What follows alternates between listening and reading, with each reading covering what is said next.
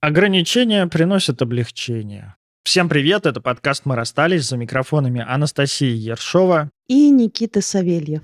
Мы в этом выпуске обсудим, как неадекватная, она же в народе называемая низкая и высокая самооценка, завышенная, влияет на поиск партнера. Мы поговорим в примерах и про тех, кто считает себя ничтожеством, и про тех, кто считает себя царем и богом этого мира.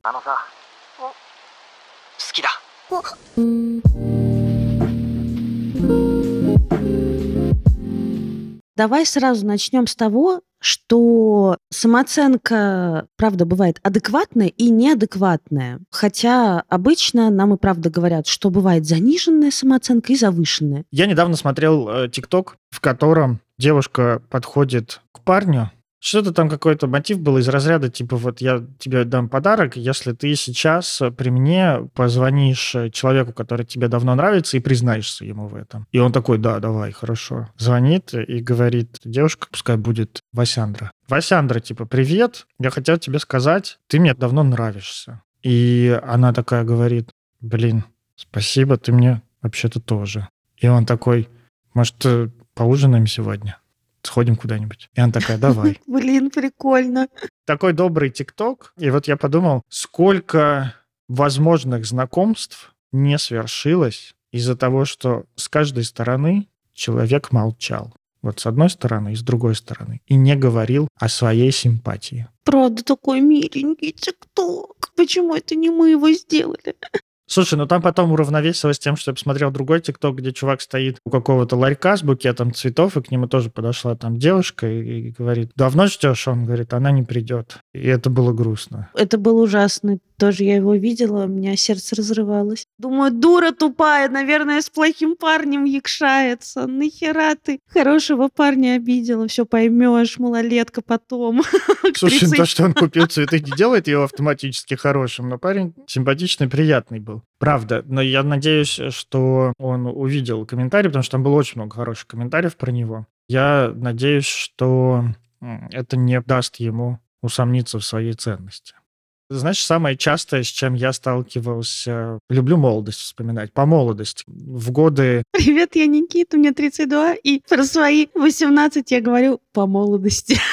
Сейчас я уже живу взрослой жизнью. Скорее думаю про университет, потому что университет — это такое место, в котором вот эти знакомства, они происходят сами по себе. Очень плодородная почва для новых знакомств, для поиска партнера, для связей, случайных, не случайных, намеренных, для влюбленностей. Потому что очень много вокруг тебя людей, других молодых людей, привлекательных. Когда я говорю молодых людей, я имею в виду не только мужчин, но и девушек. В этом месте, мне кажется, грех не использовать эту возможность не знакомиться. Вспоминаю свое студенчество, последние классы школы, просто в студенчестве больше людей, мне кажется. Я могу выделить вот две самые популярные, самые заметные для меня два шаблона поведения. Вот один из них — это молчать о своей симпатии и всячески ее подавлять, а другой мотив — это накрученная крутость взвинченная до небес. Да я тоже помню, это же две стратегии поведения. Вздыхать, смотреть, ходить мимо, общаться, не признаваться и вот страдать. И, короче, потом приходишь такая к подружкам и говоришь, я вот это сказала, и вот так мы разговаривали, в глаза друг другу смотрели. И, в общем, пошел он гулять потом с другой. Либо, наоборот, правда, такая проактивная позиция. Я не знаю почему, вот у нас в университете это максимально было распространено. Типа, знаешь, да, девушка не стенка подвинется. И было очень много девушек, правда, которые вот эти вот интриги и расследования прям уводили друг у друга парней, и там, знаешь, такой парень, как переходящее знамя. Такая, типа, да, ты не стенку подвинешься. Оп, забрала, короче, себе. Ей там тоже кто да, ты не стенку подвинешься. И такой пацан просто пять лет переходил. Сейчас вообще не знаю, что с ним. Особенности гуманитарных вузов. Да, да.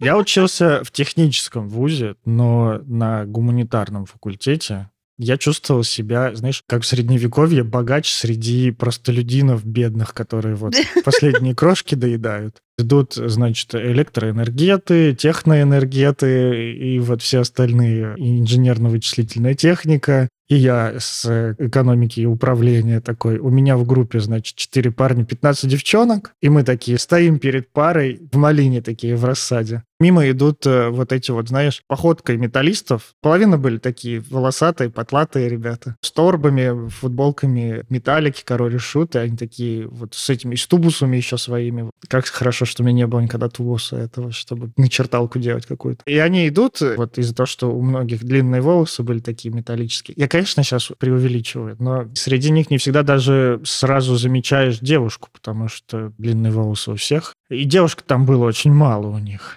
Да мало, конечно. У меня подруга училась на атомных станциях. Она была единственная девушка. Вот она тоже чувствовала себя в Малине. У нее просто там 15 одногруппников, и она одна. Они там ей рисовали, чертили, на руках носили, вообще верили, надеялись.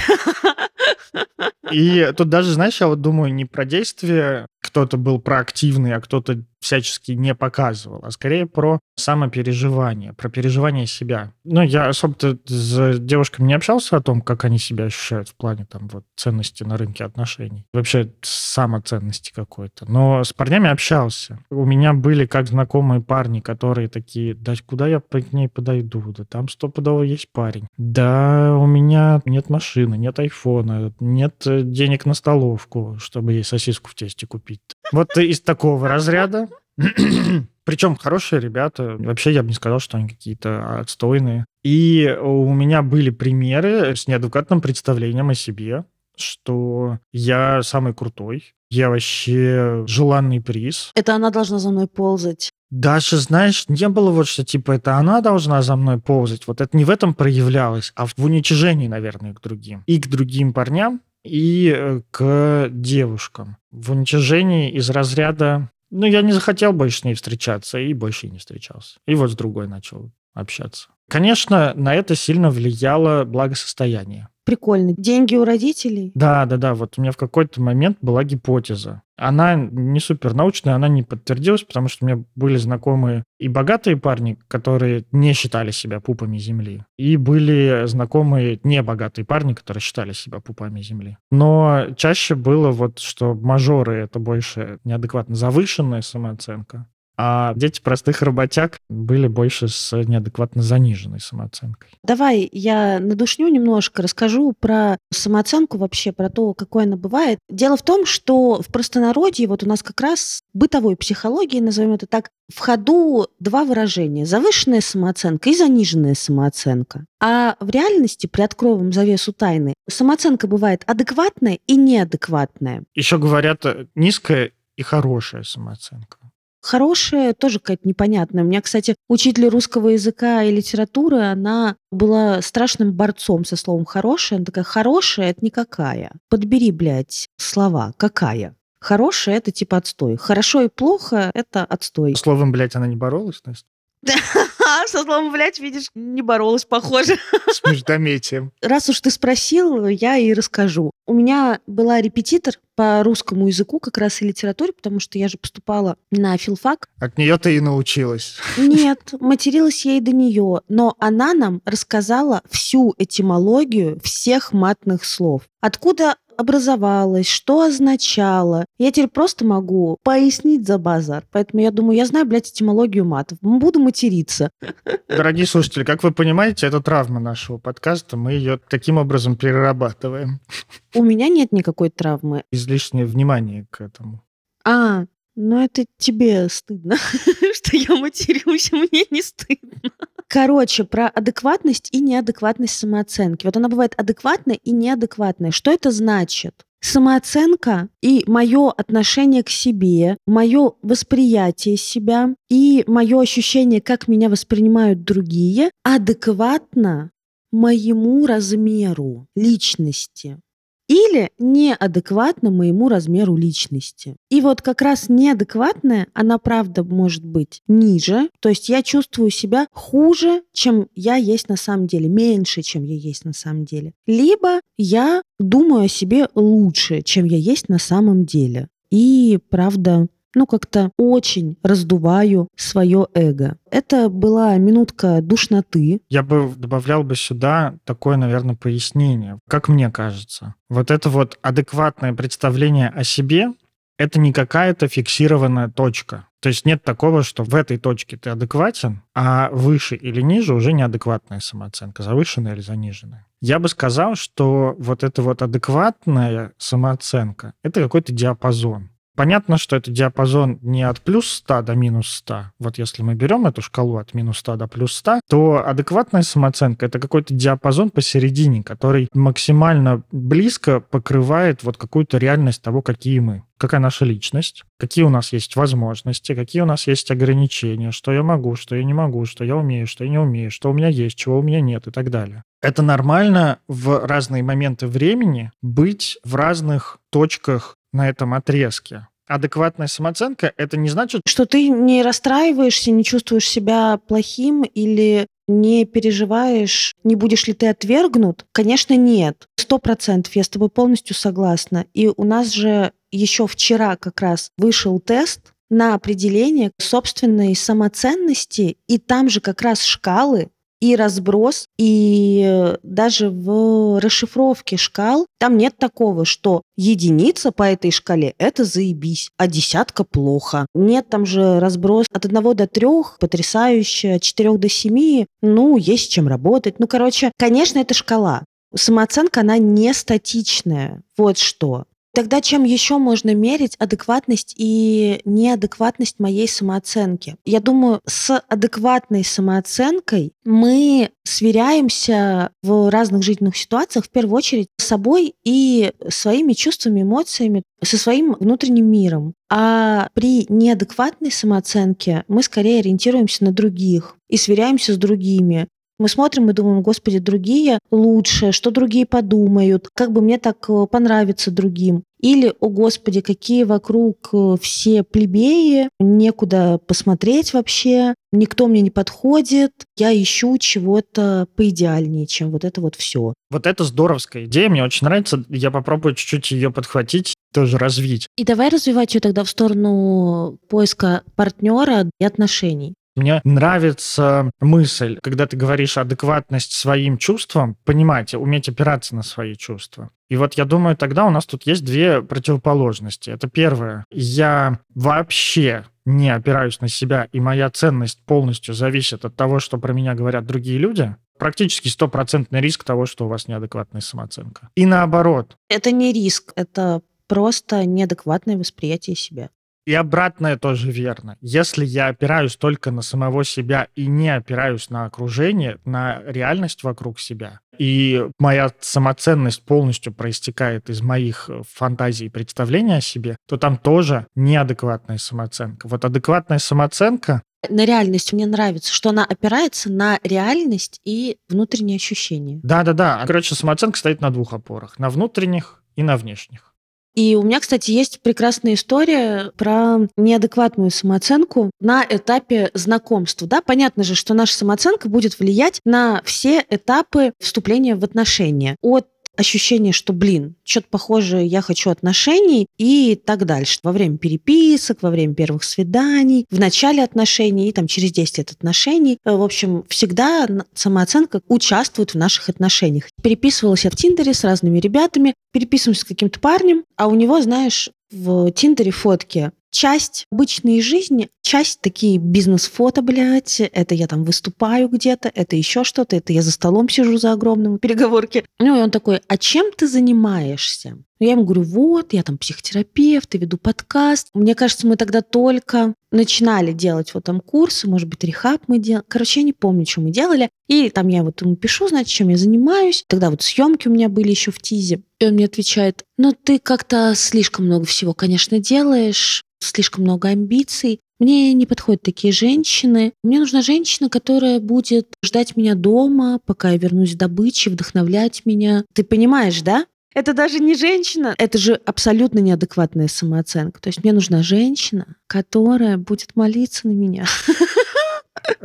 которая будет ждать меня, я буду реализовываться, а ее реализация мне не нужна. Ну или типа человек, который откажется от попыток какой-либо реализации во имя моей жизни. Вот здесь для меня недостаточно информации, чтобы прям диагностировать самооценку чувака. Но я думаю, что неадекватная самооценка влечет за собой отношение к другим людям, как к функции. Вот это вот вдохновлять меня, ждать меня дома, поддерживать очаг — это отношение, вот именно функциональное отношение к человеку. Это не то, что я с тобой, потому что мне нравится какой ты человек. Я с тобой, потому что мне с тобой хорошо. Понятно, что у нас есть и другие критерии выбора партнера для отношений, которые более такие бытовые, более какие-то такие меркантильные, циничные и так далее. Но если там полностью теряется вот эта часть про то, что вообще-то ты мне нравишься как человек, вообще-то мне с тобой хорошо, то и остается только функция, то, скорее всего,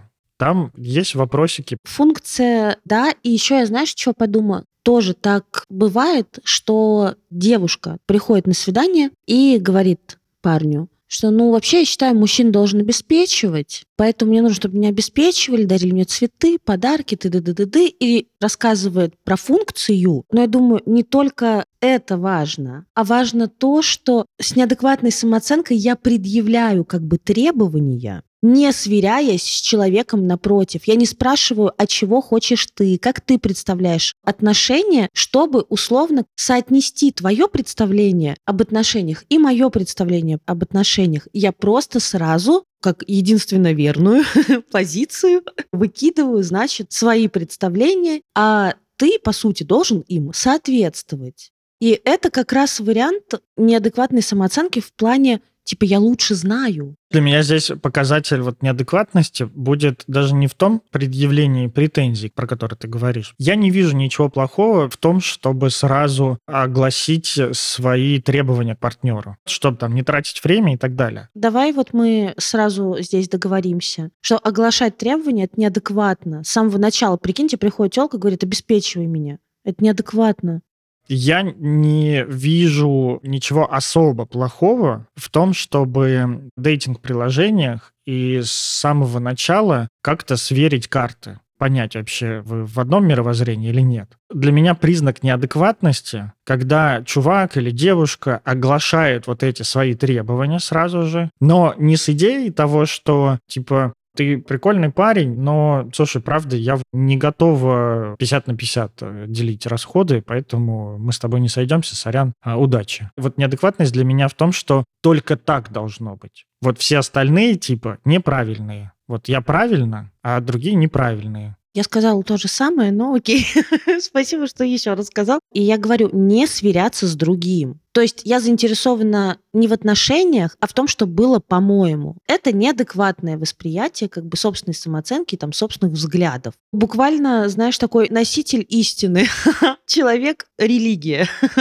Носитель правильных и неправильных действий по жизни. Как это будет тогда в варианте, где я вообще не чувствую своего права что-либо просить? Любая девушка подойдет.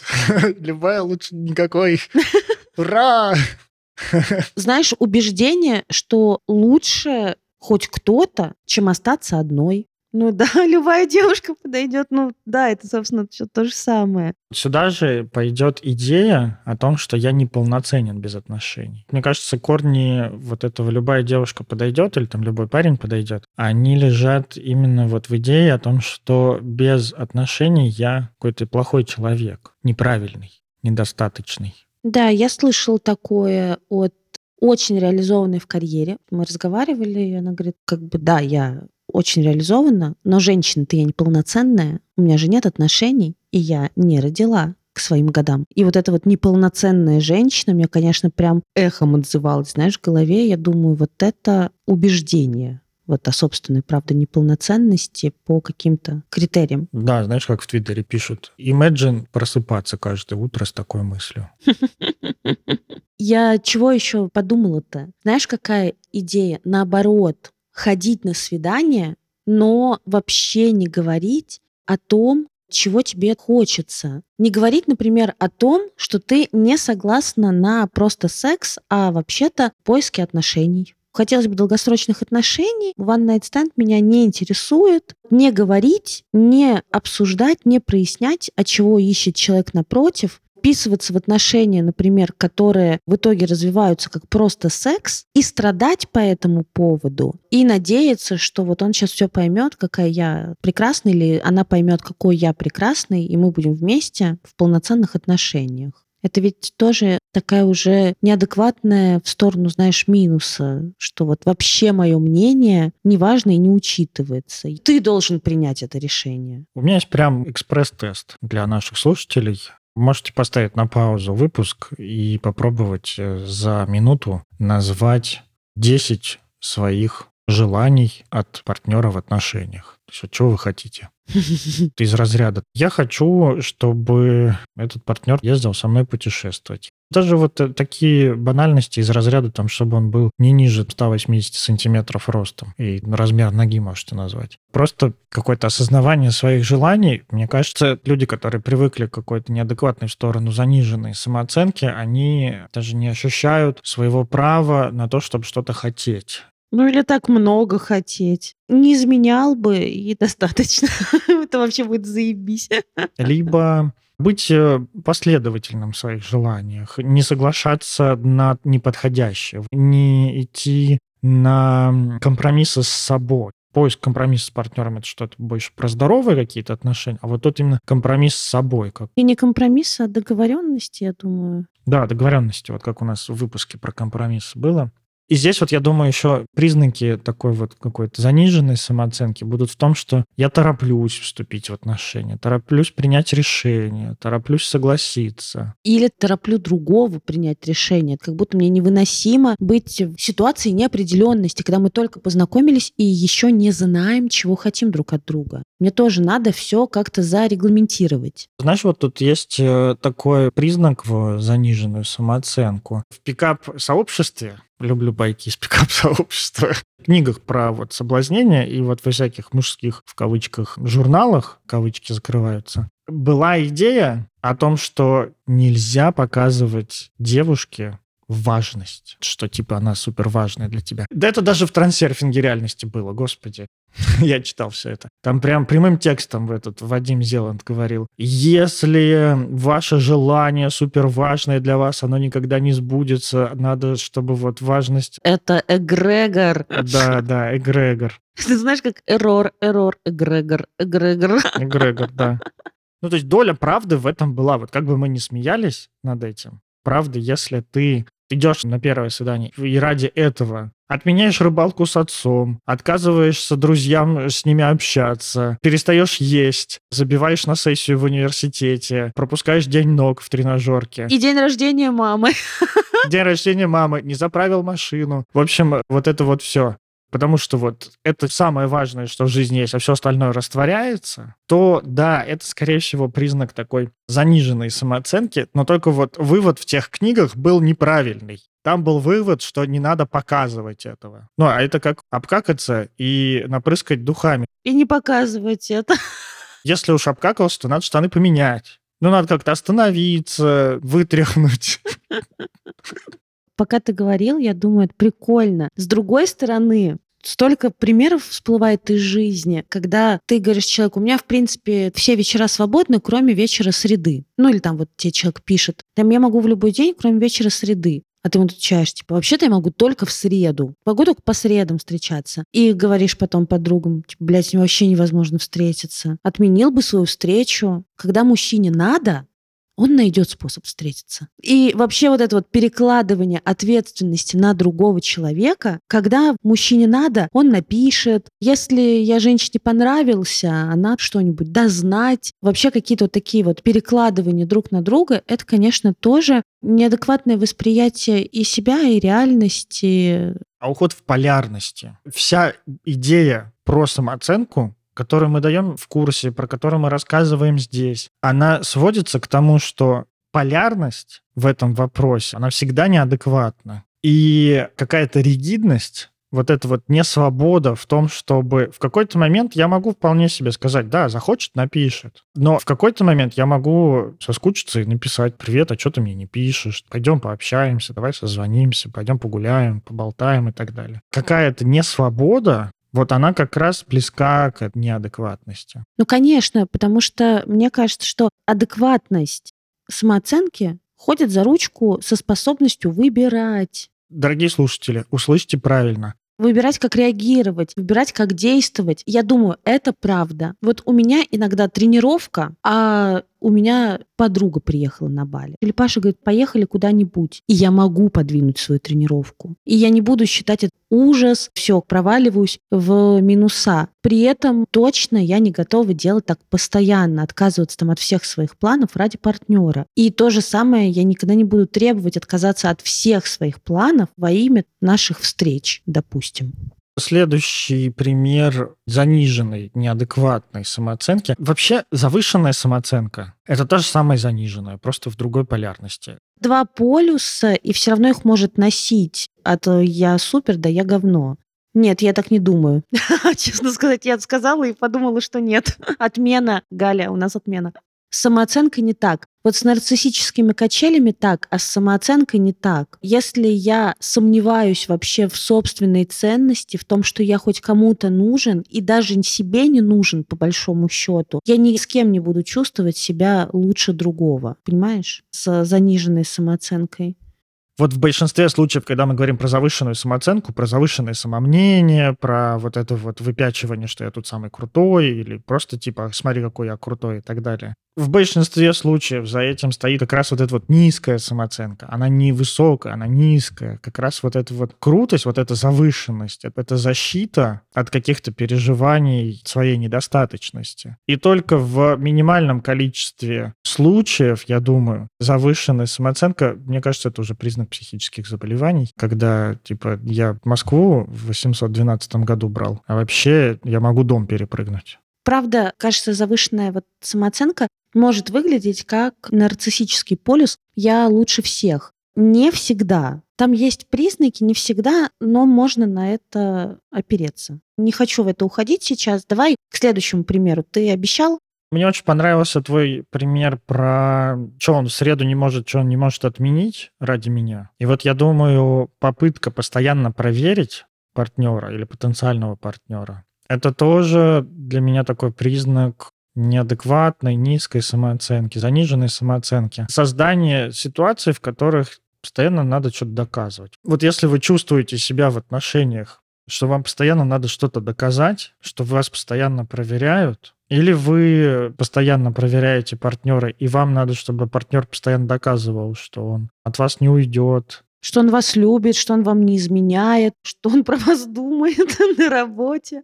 То вот, э, скорее всего, это признак неадекватной самооценки. Либо, вот я думаю, знаешь еще, потому что вот часть вещей, из которых мы обсуждаем, у них ноги растут не только в неадекватном отношении к себе, но еще и в каком-то травматичном опыте потому что вот эта вот постоянная тревога в отношениях, они очень часто идут рука об руку. Я уверен, что там вот очень часто есть и то, и другое. Но вот говорить о том, что мы постоянно проверяем партнера, где он, что он, там, любит ли он нас и так далее, не только из-за неадекватной самооценки. Бывает так еще, правда, потому что у нас сильно болит в этом месте. Ну, ты имеешь в виду, например, какая-нибудь тревожная привязанность. Тревожная привязанность, да. Какой-то неприятный опыт, который незавершенный и повторяется. Я очень не хочу упрощать все проблемы людей в отношениях к самооценке. Это не так, что типа у вас все проблемы от низкой самооценки. Хотя неадекватная самооценка и просто самооценка влияет вообще на всю жизнь. На все сферы жизни. Да, да, да, на то, как мы строим отношения, на то, как мы строим отношения с собой, на то, что мы делаем, на то, что мы не делаем. Я оцениваю, что я могу, что я не могу, через призму своей самооценки. Вот ты про это думаешь? Да, моя главная мысль была в том, что самооценка не является краеугольным камнем ответом на все вопросы жизни, при этом она влияет очень много на что влияет на все сферы жизни. Даже то, как я зарабатываю деньги и насколько быстро расту в доходах, в должностях, насколько я готов брать на себя ответственности, тоже. Пример такой. Я могу не идти в отношения, потому что считаю себя недостаточно крутым, хорошим, подходящим и прочим. А еще я не могу идти в отношения, потому что в прошлых меня били, и мне страшно очень. Например, если в прошлых меня били, здесь, правда, комплекс проблем 100% склеились. Это и границы, и работа вообще с границами, это сто процентов про виды насилия в семье. То есть не всегда физического, может быть, эмоционального, да, психического. Но это мы углубляемся. Смотри, я с тобой согласна и не согласна одновременно. Бесит это слово, потому что это одно слово – самооценка. И кажется, что это какая-то одна структура, знаешь, какая-то горошинка во мне, блядь. И вот она либо проросла, эта горошинка, и у меня нормальная самооценка, адекватная, либо горошинка, короче, дала сбой, и тогда самооценка неадекватная. Но вообще-то я вот даже хочу сказать в защиту своего курса. Ты говоришь, что самооценка не краеугольный камень. А я вот думаю, что самооценка — это база и основа.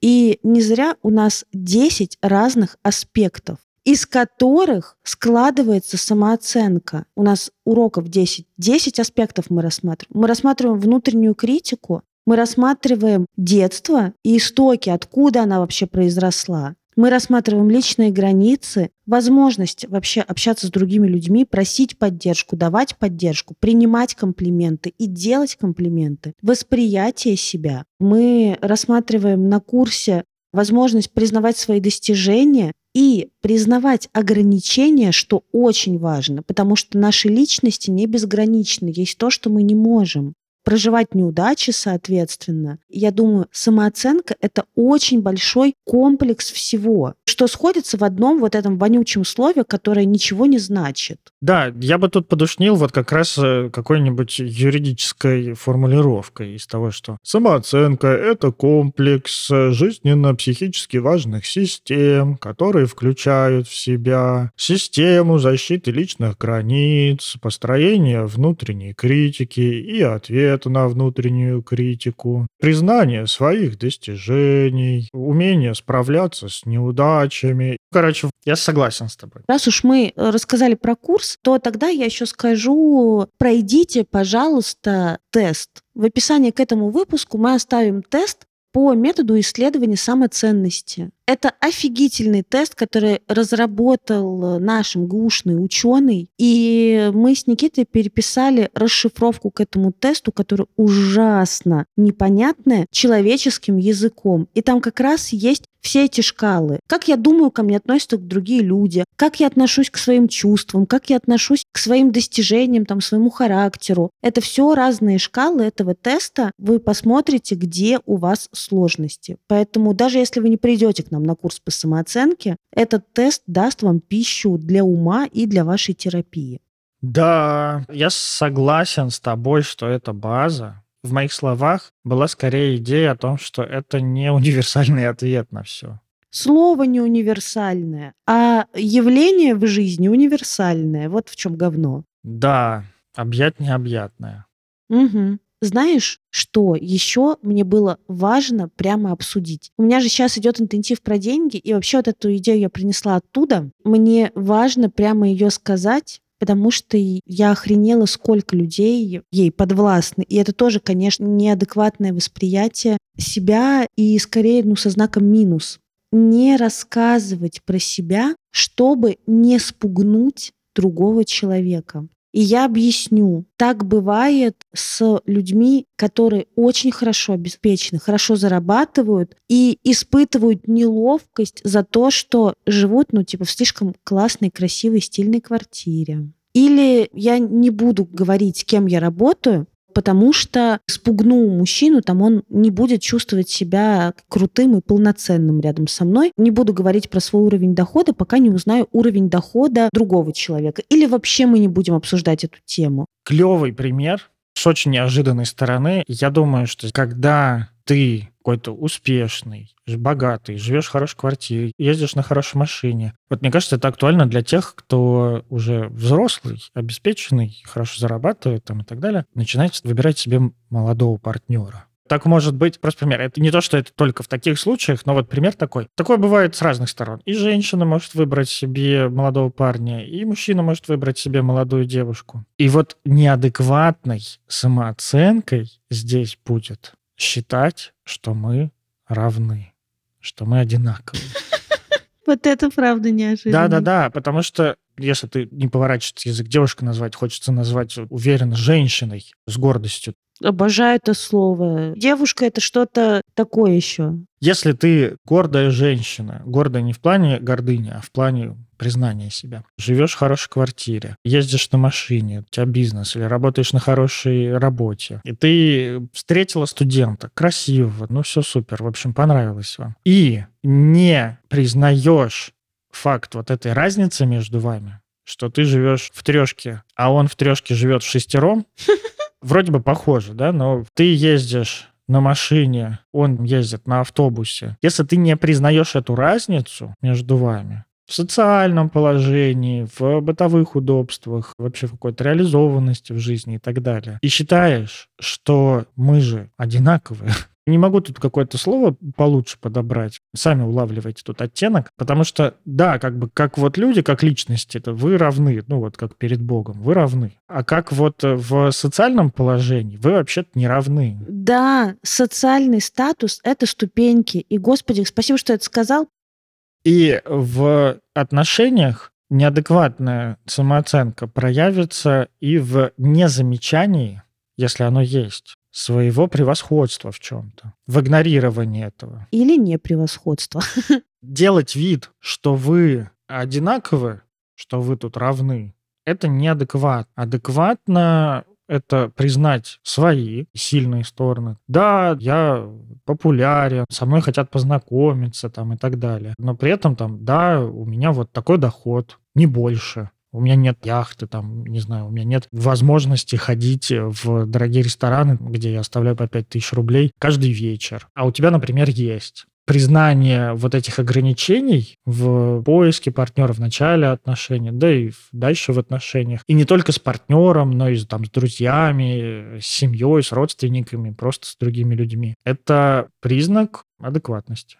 Да-да-да-да-да. Тоже классный, кстати, пример вот с друзьями, что если у меня есть друзья, которые сильно богаче, например, меня, и в этом смысле тогда адекватно будет рассчитывать свои силы и признавать свои ограничения, что я не могу как бы забухать с ними и тоже купить поездку на Мальдивы прямо сейчас. И это нормально. И это не делает меня хуже. Я не проваливаюсь в этом месте в самообесценивание, в такое самоистязание и в ненависть к себе, что я кусок говна. И вообще-то я думаю, вот когда ты просто говоришь, что вот я женщина, которая живет э, в трешке и встретила студента, а я думаю, а если не студента? Вот если это мужчина моего возраста или старше, и он мне нравится, мне с ним хорошо, приятно, классно, при этом я живу в своей квартире. Но он художник, нищеброжник. Сейчас тебе все художники напишут, что ты кусок говна. Слава богу. Наконец-то, Никит, пожалуйста, давай это оставим и не будем вырезать, чтобы тебе тоже как бы хуев хоть чуть-чуть принесли в панамку.